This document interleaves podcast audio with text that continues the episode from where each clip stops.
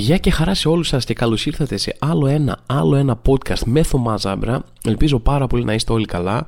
Και εσύ, και εσύ σήμερα που βγήκες από το stop και πήγες να με φας μία να τελειώνουμε με αυτή την άδικη ζωή, ακόμα και εσύ να είσαι καλά, ελπίζω. Ελπίζω επίσης να μάθεις να οδηγάς κάποια στιγμή, αλλά ακόμα και για σένα τόσο μεγαλόψυχος ρε, ακόμα και για σένα είμαι σε φάση πάμε ρε, ζήστο, να είσαι καλά, να είσαι καλά κι εσύ.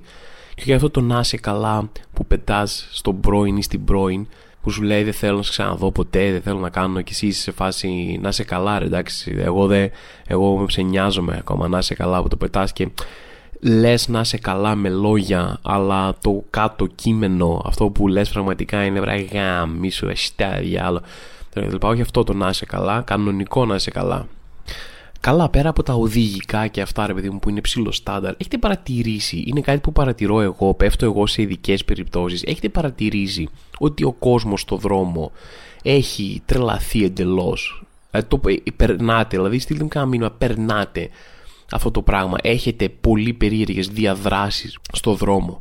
Με σταματάει μια γιαγιά κοντά στον γκάζι και μου λέει θέλω να πάω στο τάδε μέρος, δεν θυμάμαι τι μου είπε και της λέω από εδώ δεξιά, ε, όλο ευθεία, θα κάνεις εκεί, τη λέω, της λέω πώς να πάει και μου κάνει με νεύρα σχεδόν μου λέει πω πώς θα πάω εκεί θα σου πω ξέρω εγώ ρε φίλε μην πας εμένα με ρώτησες που είναι και σου είπα δεν σε έστειλα εγώ να πας να μου πάρεις τα ρούχα που είχα αφήσει στο καθαριστήριο, ξέρω και, και, και τι, τι μου ξενερώνεις, τι μου φωνάζεις, μη σώσεις και πας ποτέ. Άμα δεν θες, μην πας.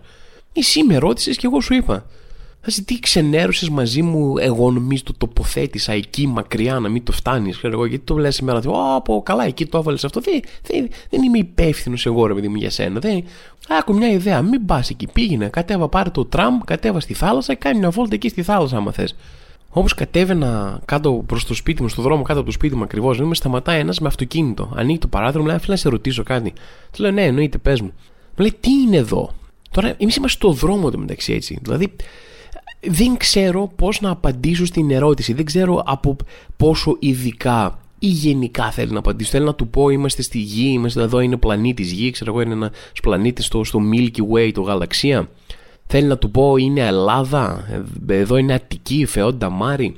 Δεν, δεν ξέρω, εδώ είναι Σπάρτα, δεν ξέρω προς τα που είναι η ερώτηση. Του λέω τι, τι εννοείς, του λέω δεν ξέρω τι, εδώ, εδώ, αυτό εδώ, ε, αυτό έχουμε. Δηλαδή δεν υπάρχει άλλο, αυτό το εδώ είναι. Ξέρω, δεν σ' αρέσει, δεν είναι φοβερό, συμφωνώ μαζί σου. Και εγώ, αλλά εδώ είναι, αυτό είναι. εδώ, του λέω τι, τι θέση συγκεκριμένα. Μου λέει, όχι, όχι, μου λέει αυτός ο δρόμος. Εδώ όποιος είναι, ωραία, πες πες κάτι, πες πού είμαι τώρα, πού πατάω αυτή τη στιγμή, ποιος δρόμος είναι αυτός, τι γειτονιά είναι κάτι, τι, τι, τι με ρωτάς; Τι είναι εδώ, ξέρω εγώ, δεν ξέρω, τι, τι να σου πω. Του λέω αυτός ο δρόμος είναι ο τάδε δρόμος. Και λέει, Α, ok, okay, ok. Okay. Ξέρω εγώ και έφυγε. Τώρα, τι πήρα από αυτή την πληροφορία, τι έμαθε με αυτό, ήταν καθαρή δημοσιογραφική περιέργεια. Ήθελε να μάθει το όνομα του δρόμου, βρέθηκε τυχαία. Λέει, Α, ωραίος δρόμος αυτός. Τι βαρβάτος δρόμος, μακάρι να ήξερα πώς τον λένε, ρε παιδί μου. Ελπίζω να το βοήθησα τον άνθρωπο. Τουλάχιστον του είπα την αλήθεια. Παλιότερα όταν ήμουν μικρός έκανα κάτι που εμένα μου φαινόταν και στην παρέα μου φαινόταν εξωφρενικά αστείο. Εξωφρενικά αστείο, ρε. Όχι, δηλαδή η απογείωση του χιούμορ. Τώρα, ό,τι έχω γράψει εδώ, ό,τι βίντεο έχω γράψει, ό,τι podcast έχω γράψει, ό,τι παράσταση έχω γράψει, οχριά τώρα μπροστά σε αυτό. Ερχόταν κόσμος μας ρωτούσε πώς να πάμε σε ένα μέρος, έλεγε πώς να πάμε στο ζωολογικό κήπο, ας πούμε, στα Τρίκαλα. Του λέγαμε, κάνα εδώ δεξιά, κάνει και αριστερά και του λέγαμε ψέματα, ρε, τον βγάζαμε όπου να είναι. Και μετά μας φαινόταν, ναι, πω, πω, πώς το, πώς το ξεσκίσαμε έτσι, ρε, τι, τι τάπα του ρίξαμε εκεί. Ο τύπος θα βγει και θα είναι στη Γερμανία. Δεν θα έχει καταλάβει καν, θα έχει φύγει από τρίκα, θα έχει φύγει από τα σύνορα. Μπράβο μας, μιλάμε τώρα για, για πλακαδόρους μεγάλους, ρε. Προς μικρή υπεράσπιση μας ήταν σε εποχές που οι φάρσες δεν ήταν πολύ ψηλά. Ήταν ρε παιδί μου βαθιά 90s, δηλαδή δεν είχε βγει ακόμα φουσέκης αυτό που ξέραμε εμείς οι τηλεφωνικές φάρσες τότε ήταν έπαιρνε τηλέφωνο κάποιος σε έναν άκυρο αριθμό, του σήκωναν από εκεί, λέει καλησπέρα, λέει, Γεια σου. Είναι εκεί ο Γιώργος, έλεγε ποιος Γιώργος. Έλεγε Βρει το διάλογο, χαπ και το έκλειναν. Αυτό ήταν. Δηλαδή, το, ε, ε, ε, απλά έβριζες. Αυτό ήταν φάρσα. Σου λέω, τι φάρσα έκανες, καλά. Τι, ε, πήρε το σήκωσε και με το σήκωσε τον έβρισα. Ω, μα τι τρελή φάρσα, πώς του την έφερες έτσι εκεί πέρα. Τι φοβερός, μπράβο, μπράβο. Ήταν αυτές οι εποχές, οπότε προς υπεράσπισή μας μικροί, ε, ήμασταν και μικροί σε ηλικία, αλλά και αυτά ήταν και τα ερεθίσματα που είχαμε. Δεν είχαμε κάποιο άλλο μεγάλο ερέθισμα για να πω Α, ok, okay, έγινε αυτό. Λοιπόν, τώρα στην επικαιρότητα, πέρα από το γεγονός ότι συνεχίζουμε και έχουμε ένα πόλεμο κανονικά μεταξύ Ισραήλ και Παλαιστίνης εκεί πέρα έχει γίνει χαμός, μπαίνουν μέσα, πεθαίνει κόσμος καθημερινά, ψάχνουμε να βρούμε πόσοι αθώοι άνθρωποι πρέπει να πεθάνουν από την Παλαιστίνη για να ισοφαρίσουν τους αθώους ανθρώπους που πεθάνουν από το Ισραήλ. Ποιο είναι αυτό το σημείο, δοκιμάζουμε. Ξέρεις, η επιστήμη θέλει πείραμα, ρε επειδή μου σου λέει κάτσε να δούμε πόσους πρέπει να σκοτώσουμε, πόσα νοσοκομεία να ρίξουμε, πόσο ρεύμα να κάνουμε, πόσους Παλαιστίνους να σηκώσουμε από το σπίτι μέχρι να ισοφαρίσει αυτό που έκανε η Χαμάζ. Ψάχνουμε να βρούμε αυτή τη φάση. Οπότε συνεχίζει το πόλεμο κανονικά, αλλά ε, ακόμα και σε αυτό το απίστευτο κλίμα κατάφερε στην Ελλάδα να κλέψει τη συζήτηση τις τελευταίες μέρες. Δηλαδή φαντάζομαι τώρα για πόσο, για πόσο σημαντικό πολιτισμικά γεγονός ας πούμε ήταν που κατάφερε να, να επισκιάσει ακόμα και το πόλεμο στη Γάζα. Βέβαια είναι και η ανθρώπινη φύση σε αυτό μέσα αλλά είναι απλά δεν αντέχεις. Το έχω συζητήσει αυτή την ανθρώπινη ανάγκη του να ξεφύγεις πάρα πολλές φορές εδώ σε αυτό το podcast. Και που στα Sky επειδή μου κάτι υπάρχει ένα θέμα που είναι τεράστιο. Δηλαδή είτε είναι οι φωτιές είτε είναι ένας πόλεμος που γίνεται κάπου είτε είναι ο COVID και η Sky, επειδή είναι μεγάλο θέμα και δικαίως και αναγκαστικά είναι το νούμερο ένα πράγμα της επικαιρότητας. Κάθε μέρα μόνο αυτό συζητάς με όλους, αυτό βλέπεις παντού, είσαι σε φάση ναι, συμβαίνει. Και μετά, μετά από λίγο για να αντέξεις, απλά κάνεις ένα check out νοητό, δηλαδή και συμβαίνει σε όλους και, σε, και σε προσωπικό επίπεδο και σε πιο συλλογικό επίπεδο. Φεύγει λίγο από την, από την επικαιρότητα και λες τώρα, καμιά φορά σου τα σκάει, λες έγινε αυτό, γίνεται ακόμα. Τι έγινε, γιατί θυμάμαι ήταν πολύ χάλια. Και λες, Α, γίνεται ακόμα, απλά αποφασίσαμε, ξέρεις, δεν αντέχουμε άλλο, ρε παιδί μου. Είναι σαν να κουμπάς το χέρι σου πάνω σε ένα μάτι που καίει, ε, θα το, θα το τεινάξει πίσω. Δηλαδή, άμα σε καίει το άλλο, άμα σε πονάει, ρε παιδί μου, κάτι που γίνεται, αντανακλαστικά το σταματάς. Και έτσι γίνεται με πάρα πολλά θέματα. Νομίζω ότι η αποτράβηξη από την πλήρη επικαιρότητα, από το κέντρο της επικαιρότητας που έγινε από τον πόλεμο είναι γιατί είμαστε σε φάση δεν αντέχουμε άλλο. Θα, θα μπω, θα δω το εκάστοτε post, μα άλλο ένα παιδάκι νεκρό, ρε παιδί μου. Θα στεναχωρηθώ, θα κάνω τα like μου εκεί πέρα, αλλά κάπως πρέπει να κάνω check out. Κάπω πρέπει να κάνω τσεκά, πρέπει να αντέξω γιατί θα έρθει το επόμενο χτύπημα στα σφαλιάρα και θα πρέπει να έχω λίγο, να έχω συγκεντρώσει λίγο θετική ψυχολογία, να μην το φάω κι αυτό. Έτσι. Μπορεί λοιπόν να είναι και αυτό, αλλά σίγουρα το ότι έφυγε η Γάζα από την επικαιρότητα για λίγο, ε, ένα μεγάλο κομμάτι είναι επίσης ο θάνατος του Μάθιου Πέρι, ε, γνωστό στον περισσότερο κόσμο στην Ελλάδα αλλά και σε όλο τον κόσμο από τη φάση του που έκανε, έπαιζε σε μια μικρή σειρά, δεν ξέρω αν έχετε πετύχει που έκανε επεισοδιάκι, μια μικρή σειρά που λεγόταν Φιλαράκια στα ελληνικά. Ακούγεται λίγο, έχει μια μιζέρια ρε γαμότα, δηλαδή το Friends κάπως χτυπάει στα αγγλικά. Εδώ το φιλαράκια είναι λίγο, ξέρω, κάτι φιλαράκια από το στρατό. Οπότε δεν θα πεις ποτέ κανένα σου καλό φίλο. Δεν θα είναι ο άλλος ο καλός σου φίλος που τον ξέρεις από το δημοτικό, το έχεις εμπιστευτεί τα πράγματά σου, ο τύπος που θα, θα φάσει και μια σφαίρα γι' αυτό. Δεν θα το πεις ποτέ, Α, φιλαράκι. Ξέρω. Άμα τον λες φιλαράκι, ρε παιδί μου, ξέρεις αυτό το υποκοριστικό που μπαίνει εκεί πέρα, τον ρίχνει από την κλίμακα. Δηλαδή, άμα έρθω εγώ και σου πω, ε, Ποιος είναι αυτός, είναι ένα φιλαράκι. Δεν θα πεις, Α, είστε αγαπημένοι, ξέρω εγώ πάρα πολύ. Είναι ο, ο καλύτερος σου φίλος. Ε, ξέρω, Α, ήταν ο καλύτερος σου φίλος, τον έλεγα φιλαράκι, ξέρω εγώ. Ε. Το φιλαράκι είναι αυτό το. Ε, οι τύποι που έβγαινε στο στρατό και μετά μόλις τελείωσε ο στρατός, δεν του ξαναείδε ποτέ. Αυτοί είναι φιλαράκια. Ο τύπος που τα μόνα πράγματα που έχετε στη συνομιλία σας στο Messenger είναι χρόνια πολλά Σταύρο, χρόνια πολλά Θωμά. Μιλάτε μόνο ε, σε γιορτές και αργίες. Αυτός είναι φιλαράκι ο τύπος που ναι, μεν τον ξέρεις, γνωρίζεστε, επειδή μου έχετε αλλάξει λίγο κουβέντες, αλλά άμα θα τον δεις στο δρόμο, θα κάνεις ότι δεν τον είδες και θα, θα πας από την άλλη, μήπως δεν τον πετύχεις. Αυτό είναι φιλαράκι, ρε παιδί μου. Αυτό είναι φιλαράκι, δεν είναι καλή φάση. Παρ' όλα αυτά έτσι έμεινε γνωστό στην Ελλάδα. Τα φιλαράκια είναι μια σειρά ε, αμερικάνικη η οποία όμως έχει ένα τεράστιο πολιτισμικό impact ε, πρωτοφανές δηλαδή έχει μια παγκοσμιότητα, άμα υπάρχει αυτή η λέξη, τη φτιάχνω εγώ αυτή τη στιγμή για να χρησιμοποιήσω, γιατί θέλω αυτή ακριβώς τη λέξη, αυτό είναι το νόημα που θέλω να περάσω. Έχει μια παγκοσμιότητα αυτή η σειρά. Πώ λέμε παικτικότητα, όταν άλλος σου παίχτης είναι καλός και θες να πεις ότι τι ταλέντο έχει αυτός, λες έχει μια παιχτικότητα τρελή. Έτσι και αυτή η σειρά έχει μια τεράστια παγκοσμιότητα, αλλά πέρα από το πόσο σημαντική ήταν και για το αμερικάνικο κοινό και για την ε, κομμωδία και για τα sitcoms και πολιτισμικά και ε, η ήπια ισχύ της Αμερικής που προβάλλει μπλα μπλα μπλα. Ε, είναι, έχει ένα ξεχωριστό κομμάτι, στην, κατάφερε να έχει ένα ξεχωριστό κομμάτι στην ελληνική κουλτούρα σε μια περίοδο που δεν υπήρχαν τα streaming, δεν υπήρχαν Netflix, δεν υπήρχαν αυτά, δεν υπήρχαν ένα σωρό streaming υπηρεσίες που τις πληρώνεις όλες σε μηνιαίο επίπεδο και μπαίνεις μία φορά το μήνα μέσα και λες πω δεν έχει τίποτα γιατί το έχω κρατήσει αυτό. Δεν υπήρχαν αυτά τα πράγματα τότε. Ήταν η εποχή που αυτό είναι, α, ό,τι βλέπεις, ό,τι έχουμε εδώ πέρα, τι έχουμε, αυτό έχουμε, αυτό θα δεις.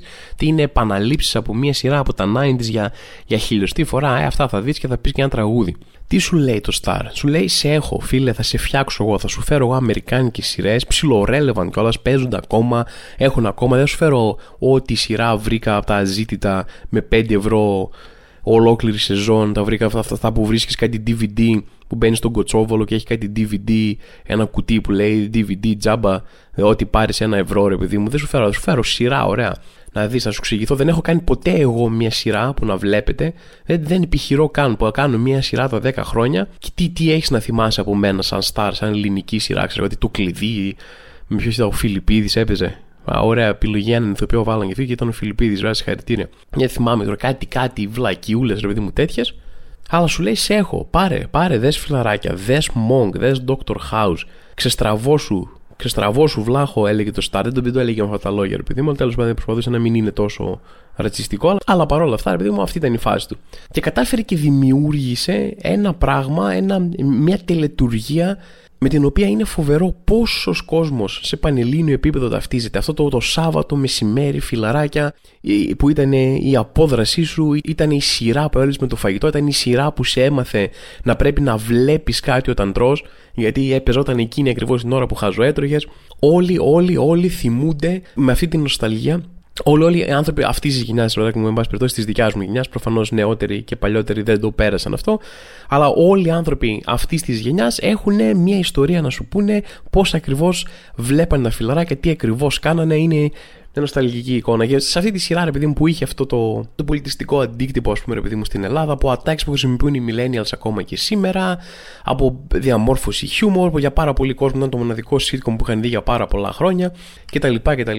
Από όλη αυτή τη σειρά ξεχώριζες, αν όχι σε όλους, σε μεγάλο ποσοστό, θα τολμήσω να πω σε μεγάλο ποσοστό, ο χαρακτήρας με τον οποίο ταυτίζονταν οι περισσότεροι άνθρωποι, ο χαρακτήρας με τον με τον οποίο συμπαθούσαν με έναν υποδόριο, ανεξήγητο λόγο που τους έκανε να τον συμπαθήσουν ήταν ο Τσάντλερ Μπίνγκ του Μάθιου Πέρι. Και το ξέρω ότι ο, και ο ίδιος δεν ψινόταν ιδιαίτερα να, ε, να είναι η κληρονομιά του η μοναδική ο Chandler Big για ένας χαρακτήρας που έκανε σε μία από τις σειρές που έπαιξε και έχει κάνει όντως και πολύ ωραία πράγματα που μπορείτε να τσεκάρετε. Έχει κάνει και ωραίες ταινίες, έχει κάνει και το Studio 60 που είναι μια σειρά την οποία και εγώ για χρόνια δεν την είχα δει γιατί την ξεκίνησα τώρα και είναι πραγματικά μια σειρά μας αλλά τρέβεται Σόρκιν και τον τρόπο που γράφει χαρακτήρες και τον τρόπο που γράφει διαλόγους. Είναι μια σειρά που μπορείτε να τσεκάρετε το Studio 60 ο Μάθιου Πέρι είναι φανταστικός σε αυτή τη σειρά.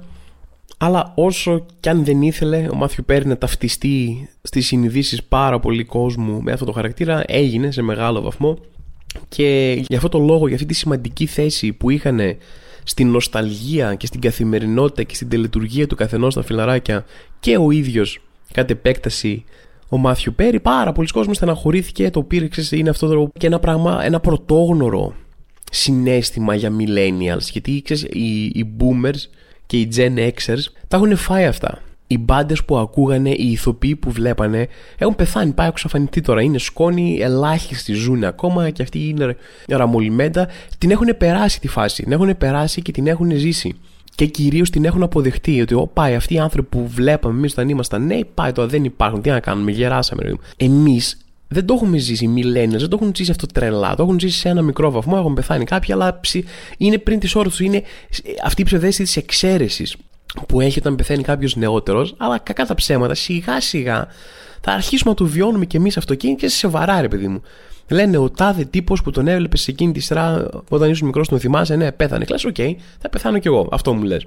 Πρακτικά αυτό μου λες. Δηλαδή είναι, είναι κάτω άμα πεθαίνουν, άμα αρχίσουν να πεθαίνουν οι άνθρωποι που βλέπαμε, οι σειρές που αναγνωρίζαμε, οι μπάντες που ξέραμε και αγαπήσαμε, ε, είναι σαν να μας λες μια ολόκληρη γενιά, πάτε στο διάλογο. Τώρα τελειώσατε, είστε τελειωμένοι, θα πεθάνετε όλοι.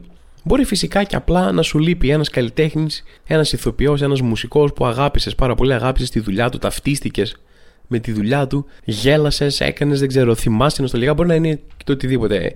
Εκεί που θέλω να καταλήξω είναι ότι βγήκαν κάποιοι άνθρωποι και πένθησαν το Μάθιο Πέρι, ο καθένας για τους δικούς του λόγους, και μετά έγινε αυτός ο φαύλος κύκλος του ίντερνετ. Βγήκαν αυτοί να, να θρυνήσουν, βγήκαν οι άλλοι ότι γιατί θρυνείτε, τι κάνετε, πεθαίνει κάθε μέρα τόσος κόσμος και κλαίτε τώρα για αυτόν, ο τέτοιο λες και τον ξέρατε και δεν ξέρω κι εγώ τι, και γιατί δεν στεναχωριέστε που πεθαίνουν στη Σομαλία παιδάκια και στεναχωριέστε που πέθανε ο Μάθιου Πέρι και δεν ξέρω κι εγώ τι. Και μετά θα βγουν οι αυτοί να τους κράξουν πάλι πίσω και γενικά θα είμαστε σε ένα διαρκές. Αυτό καυγάς να υπάρχει. Αυτό είναι το ζητούμενο. Απλά να κραζόμαστε. Άμα κραζόμαστε, είμαστε καλά. Και αυτό που θέλω να πω σε αυτή την περίπτωση και σε πάρα πολλές περιπτώσεις, το λέω πάρα πολύ συχνά νιώθω.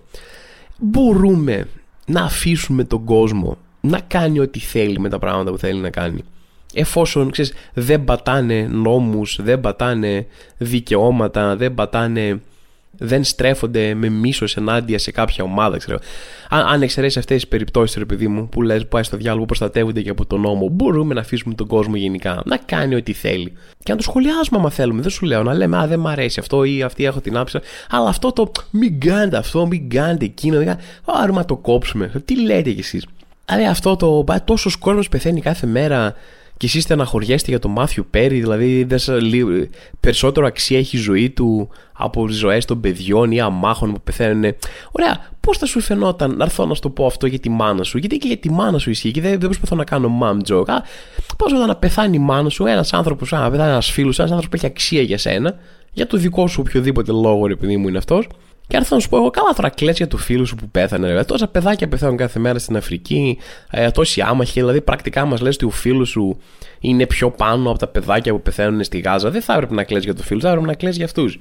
Πώς σου φαίνεται, να μου πεις, Πω, υπερβολικό, εγώ το φίλο μου τον ξέρω. Ε, δεν θα κάτσω τώρα να πω για ποιο λόγο κλαις για κάποιον που πέθανε. Είτε τον ξέρεις είτε όχι. Και στο κάτω-κάτω δεν σου ζήτησε κανένας. Δεν, δεν, δεν έπεσε τρίμερο εθνικό πένθος και πρέπει όλοι να βγούμε έξω και να κλαίμε για το μάθημα. Πέρα, άμα δεν σε άγγιξε ένα, μπορεί να μην σε άγγιξε, ρε παιδί μου. Δεκτότατο μην κλάψεις. Άσε μένα να κλάψω, άσε μένα να γράψω ένα συγκινητικό στάτο, άσε μένα να κάνω ό,τι θέλω γενικά. Ρε. Ξανακαταλήγω εκεί πάλι στο, στο ίδιο πράγμα. Φάση, Α, άσε με ήσυχο και εμένα, άσε ήσυχος και τους άλλους. Παρατάτε μας λίγο γενικά, ρε παιδί, με τη φάση που πρέπει να ελέγξετε τι θα κάνουμε, από το τι θα γράψουμε, το τι μουσική θα ακούσουμε, τι πένθος θα έχουμε και αν θα πρέπει να το έχουμε. Σιγά μην νιώσω και ένοχος που θέλω να πενθήσω ένα καλλιτέχνη που μου αρέσει. Και μετά αρχίζουμε πάλι και μπαίνουμε σε κριτήρια ποιότητας. Μετά ξέρεις, έρχεται το άλλος ρε παιδί μου, τύπος με το που το γούστο του είναι το συμπαντικό γούστο. Δηλαδή η αλήθεια, ειδικά η αλήθεια που βιώνει αυτός είναι η συμπαντική αλήθεια. Πάρα πολλοί φιλόσοφοι και κοινωνιολόγοι και γενικά άνθρωποι θετικών επιστημών παλεύουν χρόνια να βρουν ποια είναι αυτή η μία απόλυτη αλήθεια και την έχει αυτός. Γι' αυτό δεν μπορούν να τη βρουν όλοι αυτοί οι φιλόσοφοι, γιατί ο Μάκης από το Παγκράτη έχει όλη την αλήθεια. Ρε. Αυτός την έχει πάρει όλη και την κρατάει εκεί πέρα και δεν μας τη δίνει σε κάνα στάτου στο Facebook, σε κάνα σχόλιο που μας κράζει και μας λέει αυτό είναι καλό, αυτό δεν είναι καλό. Και του λες, ρε φίλε, ρε Μάκη, γιατί κάθεσαι απάνω στην αλήθεια, ρε φίλε. Έχεις την αλήθεια, έχεις τη συμπαντική αλήθεια, την απόλυτη αντικειμενική αλήθεια, χωρίς αμφισβήτηση και την κρατάς και με έρχεσαι απλά να μας τη γράψεις σε κάνα κραξιματικό σχόλιο. Δώστε μας, ρε φίλε, την ψάχνει κόσμος, ρε. Ρε Μάκη, την ψάχνει κόσμος στην απόλυτη αλήθεια εσύ την είχες, εσύ έχεις το, το απόλυτο αισθητικό κριτήριο. Και τελικά ναι, ο Μάκης το είχε, μου και έρχεται να σου λέει ότι. Ε, δεν είναι ωραία τα φιλαράκια. Τελείωσε. Ε, Μάκη, αφού το λες εσύ, δεν χρειάζεται να το ψάξουμε. Αλλά τώρα το ότι είναι ένα παγκόσμιο φαινόμενο που έχει παιχτεί σε πόσες χιλιάδες χώρες, το βλέπει κόσμος, το λατρεύει, μνημονεύεται από, από ειδικούς της τηλεόραση. Σαν μια από τις πιο σημαντικότερες σειρές όλων των εποχών. Κόσμος γελάει, κάνει ράνι, ρε παιδί μου. Ε, αυτά θα τα κάνουμε όλα στην άκρη. Είναι ένα από τη μία μεριά όλα αυτά και από την άλλη μεριά η γνώμη σου. Και καταλαβαίνω, εντάξει, τώρα ε, με τέτοια αποψάρα που έχεις, ρε φίλε, καταλαβαίνω ότι δεν γίνεται να λες, εντάξει, δεν μπορώ, φίλε, να βάλω τώρα τη γνώμη μου από κάτω. Τι να κάνω, η γνώμη μου είναι ανώτερη από όλα αυτά. Δεν θα μπω καν σε συζήτηση του στυλ, κάτι μετροπαθή φλόρι. Κάτι φλόρι τώρα κάτι βουτυρόπεδα θα πούνε ότι εμένα δεν μου αρέσει αυτό το πράγμα, καταλαβαίνω την αξία του σε κάποια επίπεδα, καταλαβαίνω γιατί μπορεί να αρέσει σε κάποιον, το βλέπω ή δέχομαι να αρέσει σε κάποιον, αλλά εμένα δεν μου αρέσει γιατί βρίσκω αυτά τα... Κάποιοι λένε κάτι τέτοια. Όχι, τι, τι είναι αυτά, αυτά είναι φλωριές τεράστιες. Το θέμα είναι να έρθεις να μπεις να ακυρώσεις τα πάντα, να ακυρώσεις τις εμπειρίες όλου του κόσμου. Να πει, να σαν άντρας. Αυτά τώρα μην κάνει τέτοια. Μην είστε χλεχλέδες, μην είστε ρόμπες ξεκούμπατες θα ανοίξουμε συζήτηση τώρα με τον άλλον άμα μια σειρά είναι καλή. Όχι, όχι, μπείτε κατευθείαν με κλωτσιά στο λαρίγκι. Όχι, αυτή η σειρά δεν είναι καλή. Μπαμ, τελείωσε. Δεν θα έπρεπε να σα αρέσει. Το είπα εγώ, γεια σας, Μάικη Παγκράτη. Καλησπέρα σας. Γι' αυτό είμαι σε φάση γενικά, ρε παιδί μου. Γι' αυτό επιστρέφω πάλι στο. Δηλαδή, το ξέρω ότι το επιχείρημά μου δεν ακούει καν σοβαρό επιχείρημα είναι πιο πολύ μια προτροπή, μια χαλαρή προτροπή. Ότι δεν αφήνουμε ο ένας τον άλλον ήσυχο για να του αρέσει ό,τι του αρέσει του καθενός, ότι δεν του αρέσει, να, να μην έχουμε μια, ένα τέτοιο δογματισμό, μια τέτοια αποψάρα που θέλουμε με το ζόρι οπωσδήποτε να επιβληθεί σε κάποιον άλλον. Έτσι πετάω εγώ, επειδή μια πρόταση τώρα, ο καθένας σας κάνει ό,τι θέλει. Κάποιος όμως που δεν επηρεάζεται από την κουβέντα για το αν πρέπει να έχεις πένθος ή δεν πρέπει να έχεις ή τι να σου αρέσει και να μην σου αρέσει και συνεχίζει εκεί ακάθεκτο στη δικιά του πορεία που έχει χαράξει μόνος του είναι ο Νίκος Ευαγγελάτος. Που δεν έχει αφήσει event για event, τίποτα ρε παιδί μου. Δηλαδή πιάνεται, τι γίνεται, πόλεμος. Θα κάνω CGI μέσα σε πόλεμο, φωτιές, θα, θα βγαίνω μέσα από φωτιές σαν το Σατανά. Πέθανε ο Μάθιου Πέρι, θα κάνω ένα CGI που θα είμαι μέσα στα. θα περπατάω και θα είμαι μέσα στο Central Perk την καφετέρια από τη σειρά φιλαράκια.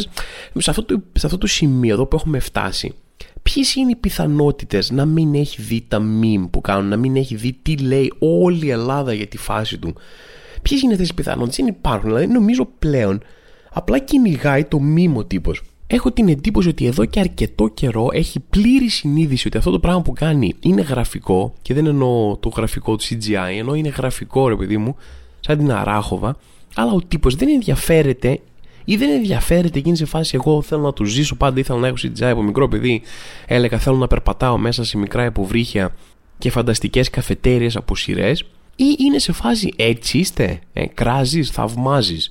Θα συνεχίσω, θα, θα το κάνω 10 φορές χειρότερο. Δεν θα σας αφήνω σε χλωρό κλαρί. Θα φτιάξω ένα green room και θα κάνω σκηνές δράσεις κανονικά. Θα με βλέπετε, θα λέω, ξέρω εγώ, Α, ληστές μπήκαν σε ένα σούπερ μάρκετ και επιτέθηκαν και θα επιτίθουμε στους ληστές και θα τους αφοπλίζω κανονικά. CGI, όλο, Marvel, blockbuster. Θα πληρώνετε να το δείτε στον κινηματογράφο, ρε, κανονικά. Κάντε meme, όσο, όσο περισσότερα meme κάνετε, τόσο περισσότερο με πορώνετε να συνεχίσω να κάνω βλακίες. Δηλαδή, είμαι σίγουρος ότι είναι σε αυτό το σημείο πλέον.